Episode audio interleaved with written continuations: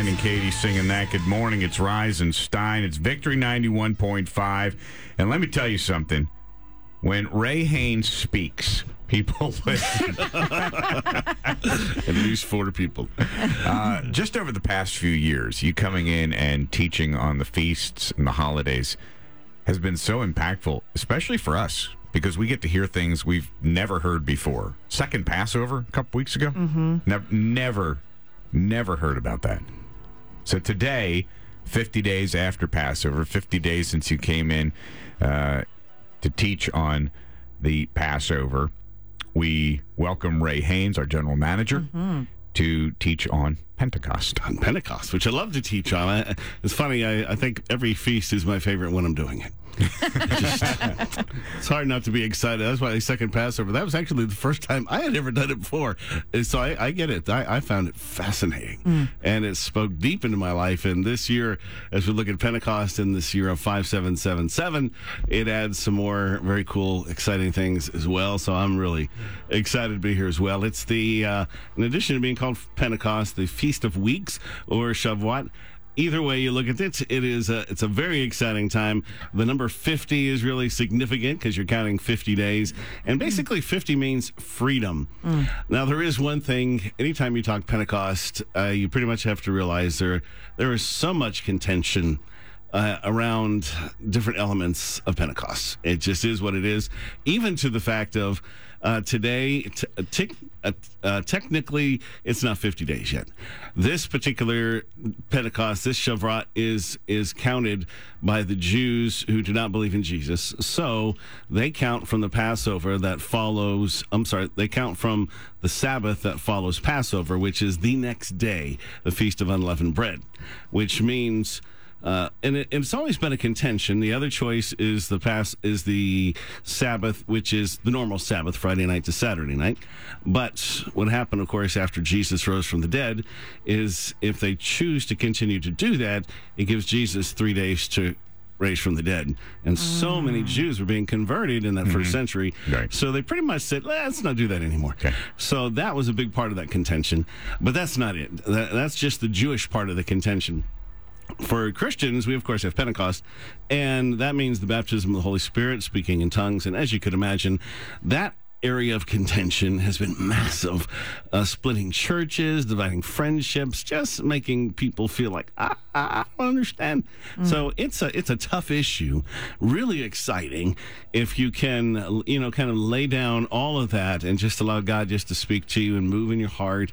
It is it's for me if you can lay down all the contentions. Pentecost is learning to better hear the voice of God. In in my life. It's for been baptized in the Holy Spirit 34 years ago. And I'd have to say that's the number one thing is the ability to hear the voice of God, discovering that he's your helper. That's for me pretty huge. It's learning not to just study him, but to encounter him, to be filled by him continually.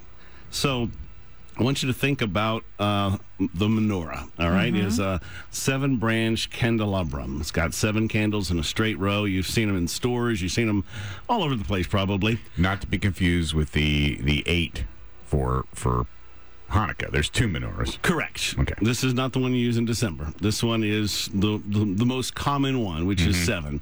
The reason there's seven is there's you'll notice the middle one is always off by itself, sometimes set apart. So the three candles, if you will, on the left are the spring feasts: Passover, unleavened bread, first fruits. The three on the right are the fall feasts: Rosh Hashanah, Day of Atonement, and Tabernacles. Mm. The middle is the now think about this because it's Pentecost. That's your Pentecost candle. So it's called the Helper candle, mm-hmm. and the Holy Spirit, as he noted, is the helper. Mm-hmm. All right. So there's always these things that are built into it that for me, I just go, wow, just I stand amazed at how God reveals himself. So we celebrated the Feast of Unleavened Bread nearly two months ago with Passover and, and First Fruits, which was Resurrection Day. It was also when the barley harvest was ready, and they went into the fields and waved a bundle of barley before God in thanks. And we talked about that is when Jesus rose from the dead, emptying Hades, and the wave offering was all of the dead from Adam all the way up to the thief on the cross, and he took them into heaven. So the day when that wave offering is made is a day of newness. Nothing from that season's harvest can be eaten until the wave offering is made. And this is a wave offering uh, today as well. Well, tonight, tomorrow is the official one, or Sunday if you choose. But the question is, why can't you eat anything in terms of the spiritual element of it? God established these festivals as times of divine renewal or newness. So what was forbidden becomes permissible. Now think about that. So when Jesus comes out of the grave, offers the wave offering of all those souls who had been locked away in Hades, he opened the door into eternity with God for all mankind who had been trapped in sin. We who were forbidden to draw near to God became acceptable and part of the divine harvest. See, we've been redeemed. So when you think waving, a wave offering, think freedom. Hmm. So here we are arriving now at the Feast of Weeks or Shavuot or Pentecost. So it's observed on the 50th day after Passover, after seven sevens. That is, seven weeks have passed. It's called Pentecost by Christians because that's the Greek word for 50. I know Greek. And that was the common language at the time of the writing of the New Testament. You didn't even know you knew Greek, and now you know Greek. Just as first fruits is the barley harvest, 50 days later, the wheat harvest is ready. So the the priests this time they're not taking a bundle of wheat and waving it. They're taking two loaves of wheat bread with leaven this time and waving it's it not- before God. gluten free. It is not gluten free whatsoever. Do you have a gluten free menu? Oh, sorry. so they're waving these two loaves of bread, which seems to me kind of a, an ironic thing. But anyways, they're waving it to God to thank Him for bringing forth a harvest. Mm. So now, the only th- thing I really want you to think about this year, specifically unique to this year, is we, we talked about this back when this year officially began in the fall, 5777. It's a Jubilee year.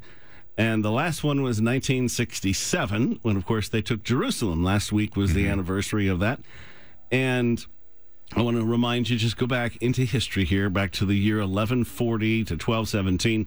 Uh, Jewish rabbi Judah ben Samuel. Here's what he, he here's what he prophesied. This is not a Christian, but a Jewish man. When the Ottoman Turks conquered Jerusalem, they'll rule over Jerusalem for eight jubilees. That's 400 years. Mm-hmm. Afterwards, Jerusalem become no man's land for one jubilee. And then in the ninth jubilee, it'll once again come back into the possession of the Jewish nation, which would signify the beginning of the messianic end time. So the Mamluk Bahri dynasty was conquered by the Ottoman Turks in the year 1517. That was 300 years after the death of this rabbi. Mm-hmm. And then they were conquered 400 years later in 1917 by the British. Beginning in 1917, the city of Jerusalem remained a divided city for exactly 50 years, one jubilee. Jordan controlled the eastern part. A strip of land divided Jerusalem, and that strip was called the No Man's Land by both Israelis and Jordanians. It was 50 years later that the Israeli army captured the city of Jerusalem in the Six Days War on June 17th, 1967. So, that was last week. So, exactly one jubilee later, 50 years, Jerusalem returned for the first time to the control of the Jewish Israeli ownership since the day when Jerusalem was destroyed way back in the time of Jesus that he prophesied in 70, in the year 70. So 5777 this year, and this particular Pentecost marks the 11th Jubilee since that prophecy of the beginning of the Messianic age. So this is the final feast of the Jubilee year. Hmm. So it just makes me, I don't know, watch and to see what God is about to do in the next, you know, either today, tomorrow, or on Sunday. Is God going to do something especially significant? Mm-hmm. Probably. So it'll be, it's worth watching to see what God is doing in the land right now. And over these last few months of the summertime, working up to 5778. Let's pay attention. I'm going to. Okay. It's Victory 91.5. Ray Haynes is in teaching on Pentecost. It's Rise and Shine. We'll post this all at the Rise and Shine and the Victory Facebook pages.